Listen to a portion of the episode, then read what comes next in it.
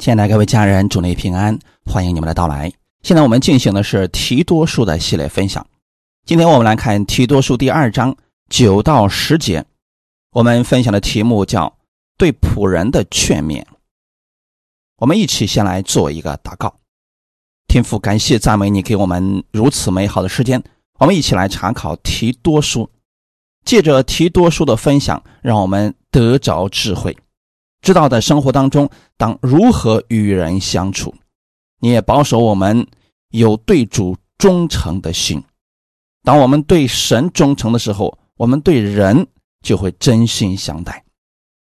你也赐给我们身边有这样美好的同工，让我们一起来见证主的美好。把下面的时间也交给圣灵，你亲自带领我们，让我们透过今天的分享都得着你的启示。奉主耶稣的名祷告，阿门。提多书第二章九到十节，劝仆人要顺服自己的主人，凡是讨他的喜欢，不可顶撞他，不可私拿东西，要显为忠诚，以致凡事尊荣我们救主神的道。古的时候，罗马帝国盛行奴隶制度。可以在市场上自由买卖奴隶，而主人对奴隶拥有绝对的权利，所以当时的奴隶没有所谓的自由。而当时有许多的奴隶在信了主耶稣以后，在教会当中，他们反而得着了自由，但这些自由并没有让他们变得更好。而是这些人从原来的束缚当中挣脱出来，对自己的主人开始不敬，因此啊，产生了许许多多的问题。加拉太书第三章二十六到二十九节，所以你们因信基督耶稣都是神的儿子，你们受洗归入基督的，都是披戴基督了。并不分犹太人、希腊人，自主的为奴的，或男或女，因为你们在基督耶稣里都成为一了。你们既属乎基督，就是亚伯拉罕的后裔，是照着应许承受产业的了。这个话语呢，是得救的人他所拥有的权柄、自由。这里提到，因着人相信耶稣基督，都成为了神的儿子。我们可想象一下，当时有许多奴隶，当他信了耶稣之后，他的身份从仆人一下子就变成了神的儿子。而且根据保罗当时的教导，只要你受洗归入基督，你就是神的儿子了，啊，不分。什么外邦人、犹太人为奴的、自主的，或男或女，在基督里边都成为一了。意思是大家都一样了。那照这种说法的话，如果当时有些人不理解保罗所讲的是属天的自由，他们就会认为那自己在地上也是完全自由的。这种情况之下，他就会忽略了自己当下的真实身份。弟兄姊妹，今天有很多人接受恩典之后，也是忽略了这个问题。我们今天在恩典之下，确实神不再定我们的罪，在基督里我们是自由的，我们是神所爱的，这些都正确。可线下你在这个社会当中的。位置是什么呢？你有没有守好你的位置呢？如果你在一个公司上班，你说你是自由的，你不需要听老板的，等等，这些都会成为社会矛盾的。这种想法本身就是不正确的。你在基督里的自由，不是让你放纵去伤害别人，而是让你认识到你是神的儿子之后。你可以承受从神而来的产业，这些让你更好的在这个地上服侍他人。哥罗西书第三章九到十一节，不要彼此说谎，以你们已经脱去旧人和旧人的行为，穿上了新人。这新人在知识上渐渐更新，正如照他主的形象。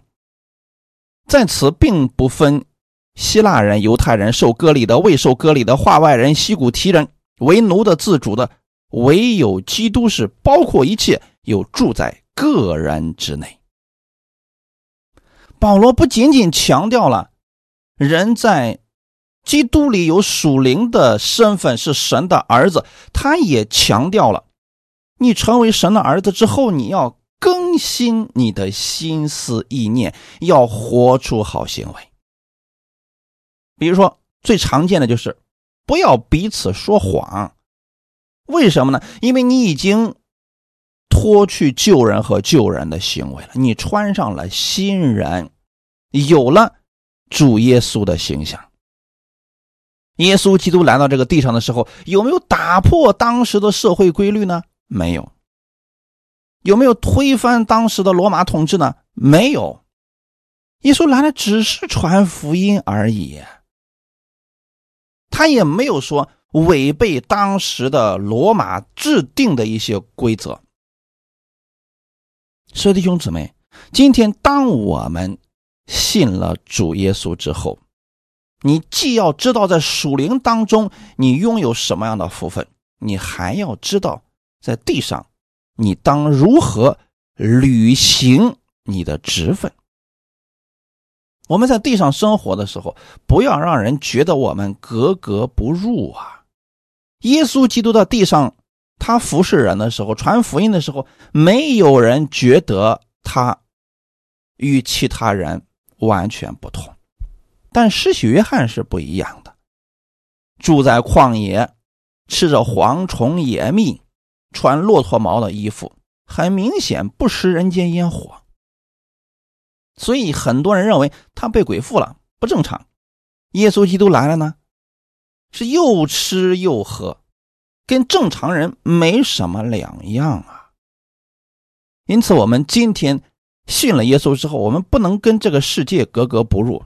不要总想着要打破这个世界的规则等等，你只是要活出基督让你活出的样式，因为基督的这个规则是爱的规则，心中充满爱，这个世界上所有的规则你都可以胜过的。阿门。基督住在你的里边，他会帮助你，让你去做正确的事情。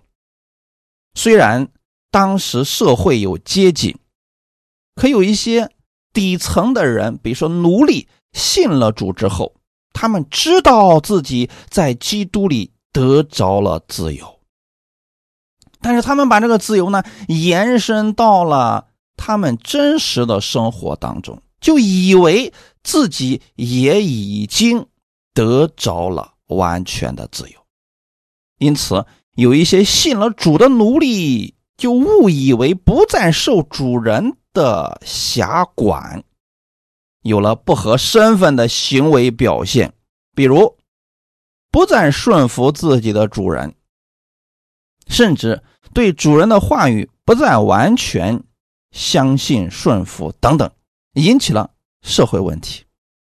保罗在他的书信当中劝导那些。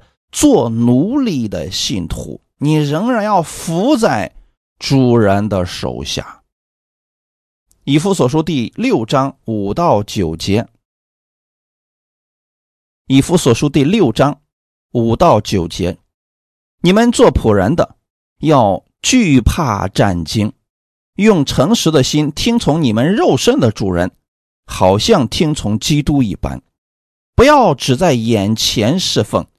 像是讨人喜欢的，要像基督的仆人，从心里遵行神的旨意，甘心侍奉，好像服侍主，不像服侍人。因为晓得个人所行的善事，不论是为奴的，是自主的，都必按所行的得主的赏赐。你们做主人的，但仆人也是以礼，不要。威吓他们，因为知道他们和你同有一位主在天上，他并不偏待人。针对当时的乱现象，很多人错误的信，导致的一些问题，保罗专门讲了仆人当如何去行，主人当如何去行。首先提到，你们做仆人的要惧怕战惊。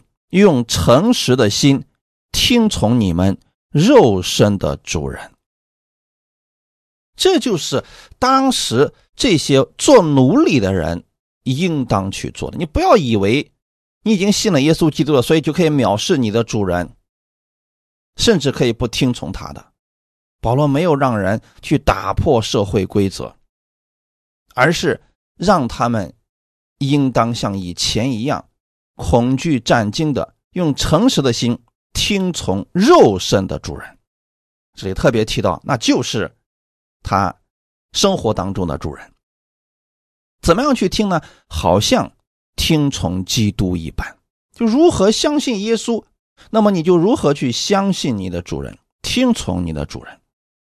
而且呢，这个服饰也要改变心态。不要只在眼前侍奉，像是讨人喜欢的；要像基督的仆人，从心里遵行神的旨意，甘心侍奉。那么，当一个奴隶信了主之后，他应当如何去看重他的服饰呢？就是不要像那些不信主的奴隶一样，只是在眼前侍奉，讨他主人的喜欢。信了主的奴隶呢，他做的事情要知道是在从心里边遵行神的旨意，是在侍奉神。阿门。意思就是心态上是完全不一样的。一个信了主的奴隶，他虽然也是在服侍他肉身的主人，可是从他的心里面，他要把他的肉身的主人看作是主基督一样去服侍他，甘心乐意的去侍奉。那带出来的果效是完全不同的呀。为什么做奴隶的要这样去侍奉他的主人呢？因为这样的侍奉也是被主纪念的。因为晓得个人所行的善事，不论是为奴的，是自主的，都必按所行的得主的赏赐。这个话语的理解其实非常的简单。当一个奴隶信了主之后，他再去侍奉他的主人，要像是侍奉主耶稣一样。当他如此去做的时候，我们的主要按他所行的给他赏赐了。那如果这个奴隶没有信耶稣呢？他就只是在侍奉他肉身的主人，没有别的了。他的主人若赏赐他，他就得着了。如果不赏赐他，他就什么都没有。阿门。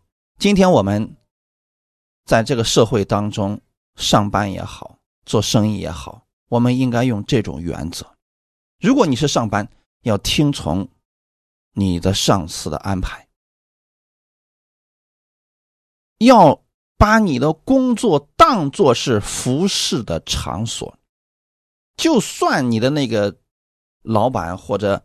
上司，这个人很糟糕，性格很坏。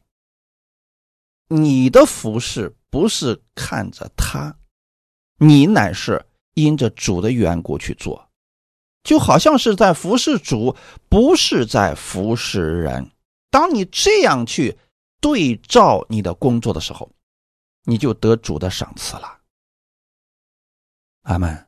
那反过来，第九节也说了。做主人的带仆人也是一理，就是一模一样的。比如说，现在你做生意当老板，你如何去对待你的员工呢？你要像主耶稣对待门徒一样去对待你的员工，不要吓唬他们，不要天天的吓唬他们，因为知道他们和你同有一位主在天上，他并不偏待人。也就是说啊，做主人的如何对待仆人呢？要用爱心去对待他们，不要觉得他们没有价值就可以随意定罪他们、欺负他们，要待他们如同弟兄一样，如同可不是啊。所以说，在我们主内做老板的如何对待员工，他是有一定的界限的，不是说你把员工当兄弟，这是不行的。他就是员工，但是你不要去吓唬他们啊。哥罗西书第三章二十二到二十五节，你们做仆人的要凡事听从你们肉身的主人，不要只在眼前侍奉，像是讨人喜欢的，总要存心诚实敬畏主。无论做什么，要从心里做，像是。给主做的，不是给人做的。因你们知道，从主那里必得着基业为赏赐。你们所侍奉的乃是主基督。那行不义的，必受不义的报应。主并不偏待人。这里告诉我们，一个做仆人的应当如何去服侍。对于我们今天的人而言，就是如果你是上班的。受雇于人，你应当如何去看待你的服饰呢？那就是凡是要听雇主的，但心里面不要骂骂咧咧、不服气，不要只是在眼前侍奉，像是讨人喜欢的，那就是表面一套，心里另外一套。现在很多人上班不就是这样的吗？上班的时候，老板骂他们；下了班之后，他们骂老板。因为都不服气，只是眼前侍奉，只是嘴上大家互相吹捧，心里边谁都不服气谁，这就是心口不一嘛。但对于我们已经信了主的人而言，不要这样。你要如何去对待你的工作呢？像是在服侍主一样，用敬畏主的心态去敬畏你的上司，不是说他真的就是主了。而是你要把你的工作当做是在服侍神，无论做什么，从心里边去做，是坐在主的面前的。虽然是你老板给你布置的各种任务，但是你完成的时候，要当做是为主在做。你不是为你老板的打工，你是为主在做。这样的话，你必从主那里得着基业。为赏赐，也就是说，时候到了，神会把你提升，神会给你更大的赏赐，因为你做这些事情本身就不是为了你老板，而是为了主。至于那些行不义的人，必受不义的报应。主并不偏待人。你说我们老板可不是个东西了啊，他对我们可恶劣了。好，你只做你该做的事情。审判的事情交给我们的神就可以了，因为我们的神一定会按照公义审判，他绝不会偏待人。从刚才我们读的那些经文来看，似乎保罗是默许了这些不合理的奴隶制度，但实际上，保罗知道自己的使命。不是改变这个世界不合理的现状，而是伏在神的安排之下，继续完成他从神所领受的使命，传扬拯救之道，让生命在人的里面产生作用，一切就都改变了。阿门。那我们来看一下。保罗是如何对仆人劝勉的？劝仆人要顺服自己的主人。这里的仆人就是指当时的奴隶。顺服原文为自身是动词，表示自愿的顺服，绝对不是被逼无奈的顺服。信徒的自由。不是无视世上生活及其规律的限制，相反的，真正明白恩典的信徒，乃是服在人的系统秩序之下，显出基督生命的荣美。我们现在所在的地方，虽然没有奴隶制度，但我们还是会与人相处，服侍他人。比如在公司上班，是服在老板的权下。虽然不会像仆人与主人那般，但这个原则却是通用的。大家可以想象一下，如果一个信徒觉得自己在恩典之下已经是自由的，就可以无视他所在公司的规章制度，结果会是什么样子呢？那一定会被开除的，因为没有人喜欢这样不守规矩的人呢。我们今天在恩典之下，不代表我们无视规矩啊。下一个是不可顶撞他。这里的顶撞不单单是指言语上的顶嘴，也是指态度。这些话语是仆人和主人之间用的。我们可以想象一下。在过去奴隶制度之下，奴隶在主人的眼中就是一件物品，一件物品能顶撞自己，那他的下场要么伤，要么死。可是现在呢，奴隶信了主了，主人也信了主了，这个时候呢，主人看待奴隶的生命是宝贵的。如果说奴隶竟然，肆意妄为，顶撞他的主人，这个时候就出现矛盾了呀。所以约束是双方的呀。当奴隶知道自己的生命是主耶稣给的，而他现在呢，又服在他主人的权下生活，那么他就应当去顺服他的主人，不要顶撞他的主人。而是从心里边真正的接纳他。这些话语用在职场上也是完全行得通的。如果一个公司里边的员工总是无视自己的上司和老板，处处以自己的喜好为中心行事为人，看谁不顺眼就当场发飙。包括老板在内，一点面子都不给，可以随意的顶撞上司，那这个人的结果会是什么样子的呢？他在公司就会被孤立，最后离开就是必然的。所以各位家人们，我们今天在恩典之下，不代表别人都得让着我们。我们不是做王，我们是做仆人，像耶稣一样成为仆人去服侍他人，这样让别人在我们的身上可以看到基督的荣美。那如果一些人信错了，认为自己现在是神的儿子了啊，那世上的人算什么呀？从心里边瞧不起世人，甚至瞧不起自己的上司，其实这是错误的信。真正明白恩典，不是让人自以为是，乃是用基督的生命去包容他们，宽恕他人，服侍他人。阿门。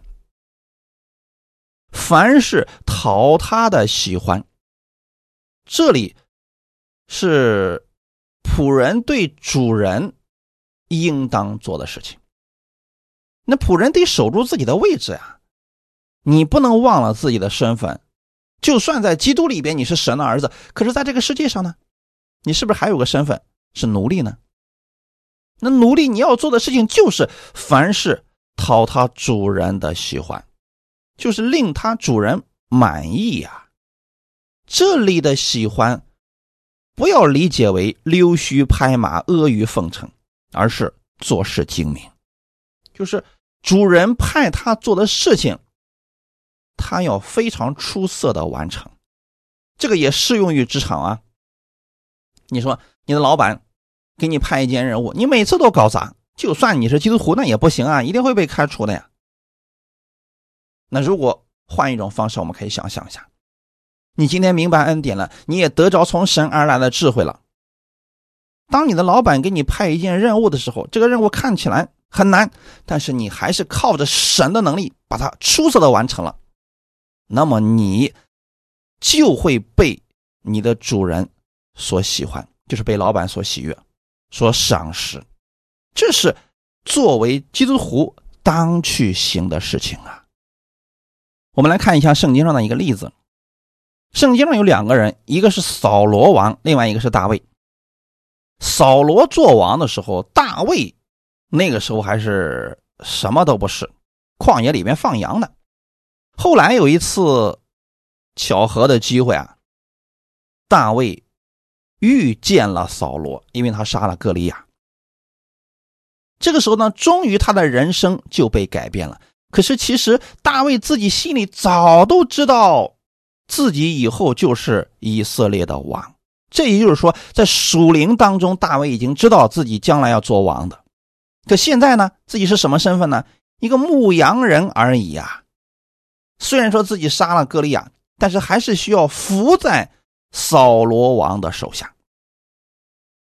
那后来呢？大卫。无论做什么事情都很精明，扫罗就很害怕大卫。这才是我们当效法的呀！你大卫如果现在说了啊，我告诉你，撒母耳已经告我为王了，我将来一定会取代你，那估计大卫都已经死了多少次都不不好说了。大卫从来没有把这件事情向扫罗说过，反而呢。凡是真的是伏在扫罗的手下，把事情做好。撒母耳记上十八章十二到十六节，扫罗惧怕大卫，因为耶和华离开自己与大卫同在，所以扫罗使大卫离开自己，立他为千夫长，他就领兵出入。大卫做事无不精明，耶和华也与他同在。扫罗见大卫做事精明，就甚怕他。但以色列和犹大众人都爱大卫，因为他领他们出入。我们真的应该学习一下大卫。大卫一直服在扫罗王的手下，扫罗让他干什么，他就干什么。让他离开自己去做千夫长，他就领兵出入。圣经上说的非常的清楚，大卫做事无不精明，耶和华也与他同在。原来啊，大卫虽然伏在扫罗的手下，但是他依靠的是我们神的大能啊。什么叫做事无不精明呢？什么事情都依靠神而做。那这个带来的后果是什么呢？扫罗非常害怕大卫。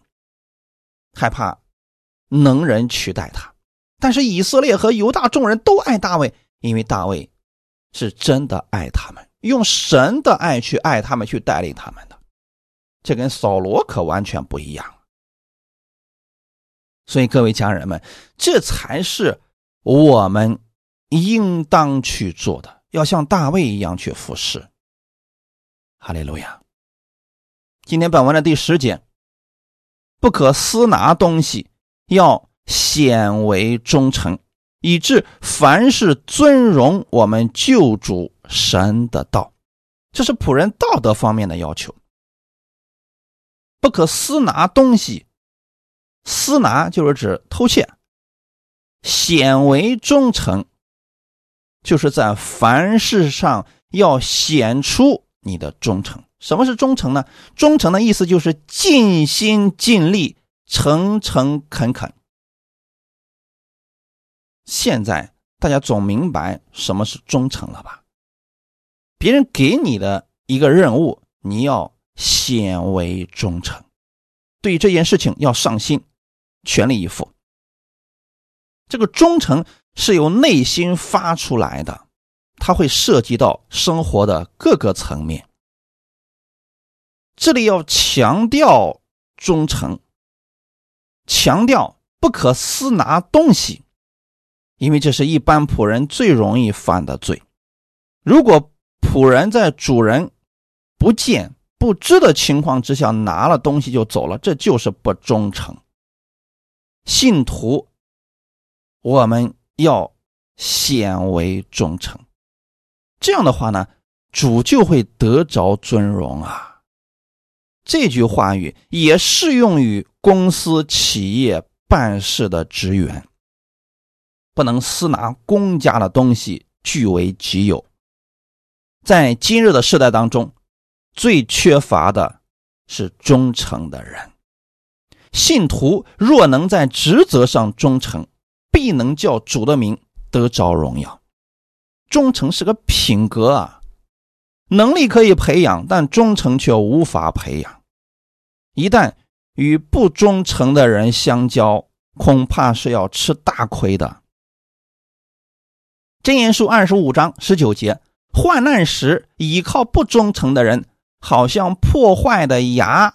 错骨缝的脚，这段话语非常重要。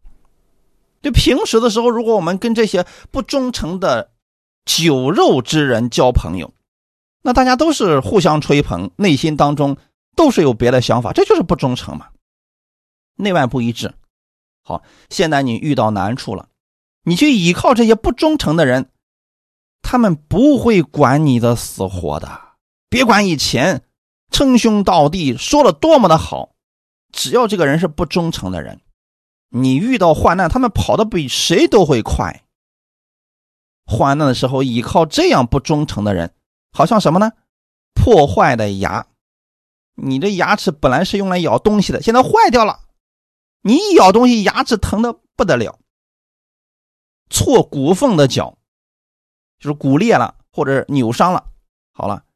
你再用这样的脚去走路，那会更加的疼痛啊！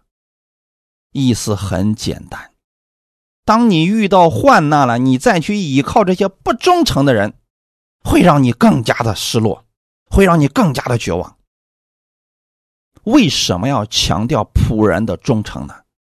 因为小事可见人品，小事上不忠心的人，大事上更靠不住。路加福音。十六章第十节，人在最小的事上忠心，在大事上也忠心；在最小的事上不义，在大事上也不义。我们平时跟人相处的时候，一定要注意到这一点。如果在一件小事情上，他都不忠心，为了一点小事都能够出卖你的人。你真的还敢相信他，在大事上会有忠诚之心吗？在小事上，他都可以算计别人，在更大的利益面前，他一定会出卖他人。所以这一点上，我们一定要擦亮眼睛，看仔细了。一旦交错了朋友，那后果很严重的。大卫是一个对神忠心的人，所以他对扫罗王也是忠诚的。可惜啊，扫罗不相信他，总想着要杀他，总觉得大卫要夺他的王位，想尽一切办法都想干掉大卫。我们看一个例子，《撒马尔记上》二十四章四到七节，跟随的人对大卫说：“耶和华曾应许你说，我要将你的仇敌交在你手里，你可以任意待他。如今时候到了。”大卫就起来，悄悄地割下扫罗外袍的衣襟。随后，大卫心中自责，因为割下扫罗的衣襟。对跟随他的人说：“我的主乃是耶和华的受膏者，我在耶和华面前万不敢伸手害他，因他是耶和华的受膏者。”大卫用这话拦住跟随他的人，不容他们起来害扫罗。扫罗起来，从洞里出去行路。这个背景是什么呢？扫罗王派了三千精兵去寻索大卫，目的很明确，就是要杀了他。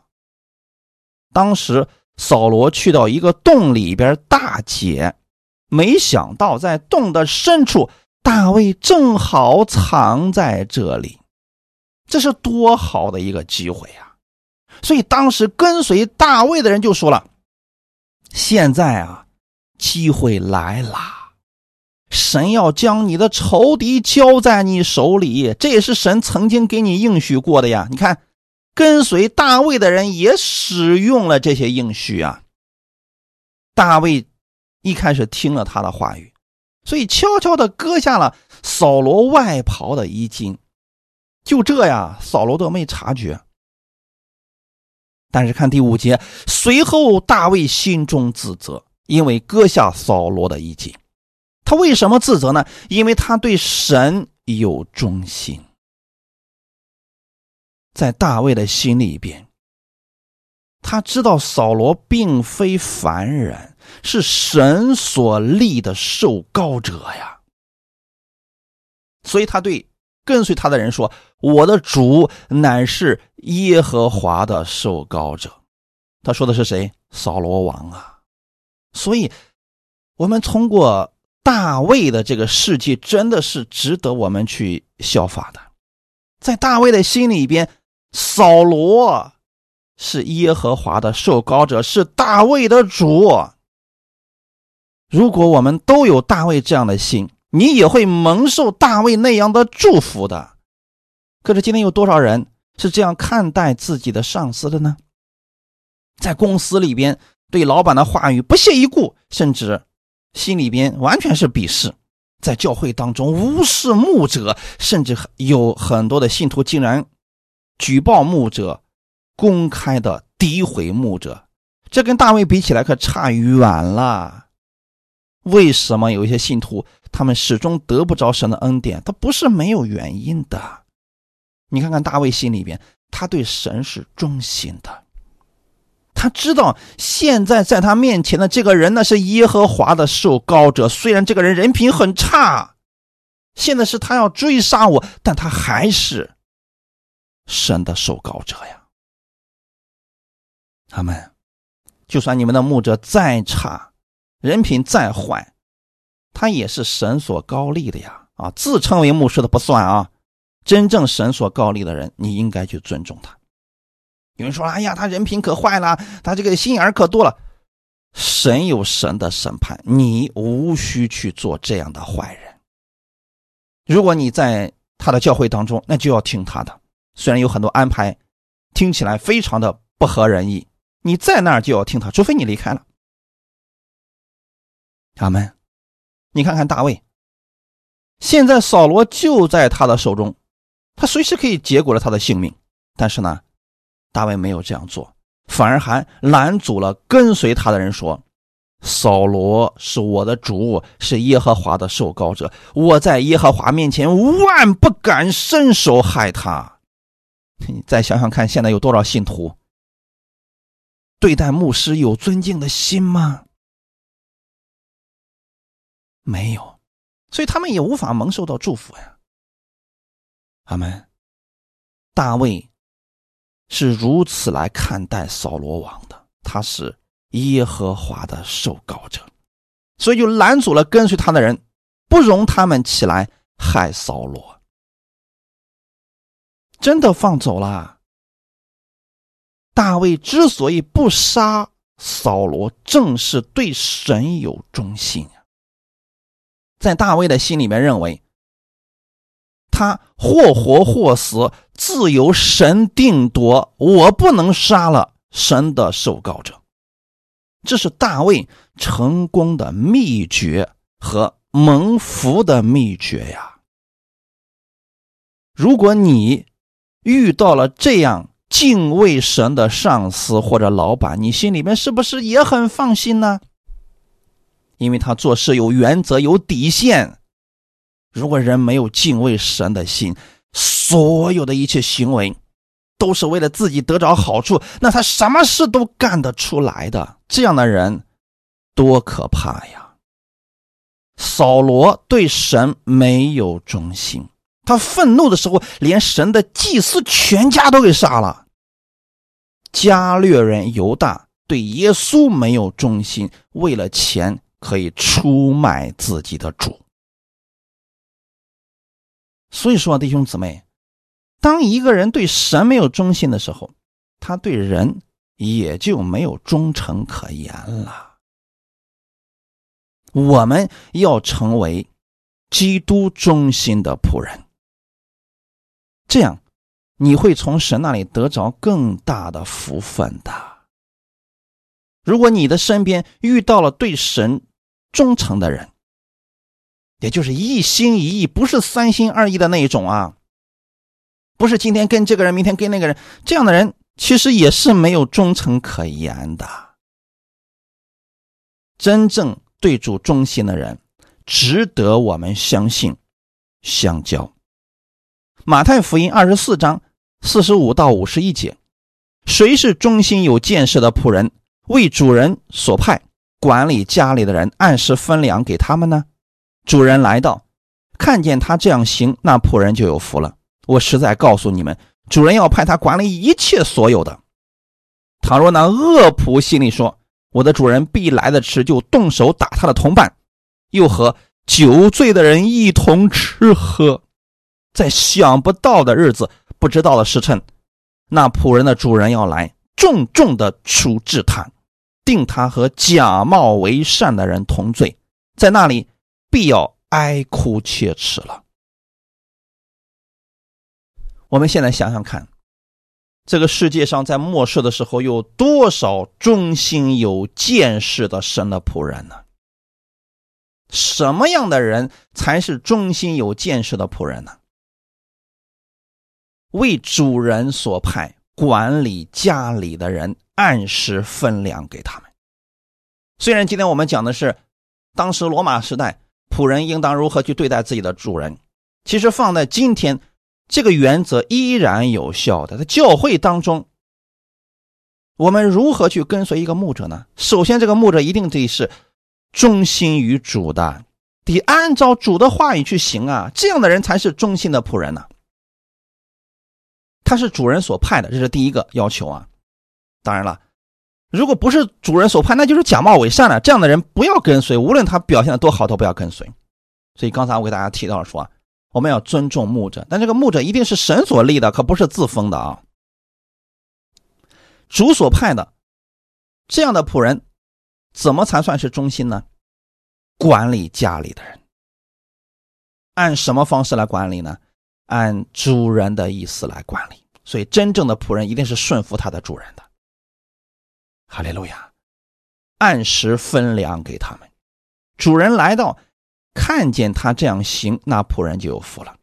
所以今天我们服侍主的人，我们作为神的仆人，那就是要听从主耶稣的，就是要按照主耶稣的话语去行事为人。但凡跟主耶稣的标准不一致的，我们就不听。这是忠心的仆人。阿门。那还有一些呢？就是恶仆人，恶仆人的特点是什么呢？就是为了自己呀，所以他心情不好的时候可以打仆人，打同伴然后呢又醉酒等等，这一切都不是神让他去做的。所以这样的神的仆人，你们要小心了啊！如果有自称是神的仆人的人，自称牧者的人，他所说的话也都已经违背圣经了，你就不要再跟随他了，他就是恶仆人。你跟随这样的人一定是吃亏的。那主人来的时候会如何对待这样的人呢？你想，他连耶稣都能否认了，连圣经都能否认了，神来了以后要重重的处置他，定他和假冒为善的人同罪，他要在那里哀哭切齿了。那如果说神来了都定罪这样的仆人，那跟随他的人该有多大的损失呀？因此啊，我们在基督里边。我们做事要有智慧，阿门。如果你在公司上班，就听从你公司的老板。当然了，原则，圣经的原则我们不违背啊。什么叫圣经原则？就是说，圣经上神不让我们做的事情，我们就不做。但是你需要有智慧的去拒绝。阿门。这个就需要你多听到、多读经，你就有智慧去做这样的事情了。哈利路亚！有很多的例子，圣经上都是值得我们去参考的啊。但重要的一点是什么呢？就是本职工作我们要去做好的，要像大卫一样去精明的做事情。做事情的时候呢，不要觉得是为你老板在做，要觉得是为主而做。哈利路亚！这就是保罗对仆人的全面。虽然现在我们没有奴隶，没有奴隶的制度，但是我们还是要服在人的权下去生活、去做事情，原则上是通用的。当我们如此去行事为人的时候，我们在现有的制度之下，能把基督的荣美发挥出来，那么我们必得大赏赐。感谢赞美主。愿我们所有的弟兄姊妹，在末后的日子当中，都能从我们的身上发出基督的光。我们在公司当中，在家庭当中，在教会当中，都成为忠心服侍主的人。感谢赞美主，愿今天的分享给你们带来一些帮助。我们一起来祷告，天父，我们感谢赞美你，谢谢你借着这样的话语来安慰我们，让我们知道如何去。对待我们身边的人，特别是上下级的关系，我们要像主耶稣对待门徒一样去对待他们。虽然有要求，但是并不苛刻，并不定罪。我们作为仆人，当如何去服侍我们的雇主呢？要像服侍主一样去服侍他们，如此我们便会显出。天赋的荣耀，感谢赞美主，愿你把这样的智慧放在我们弟兄姊妹的心中，让我们得着这样的力量，得着这样的智慧，在生活当中见证荣耀你。奉主耶稣的名祷告，阿门。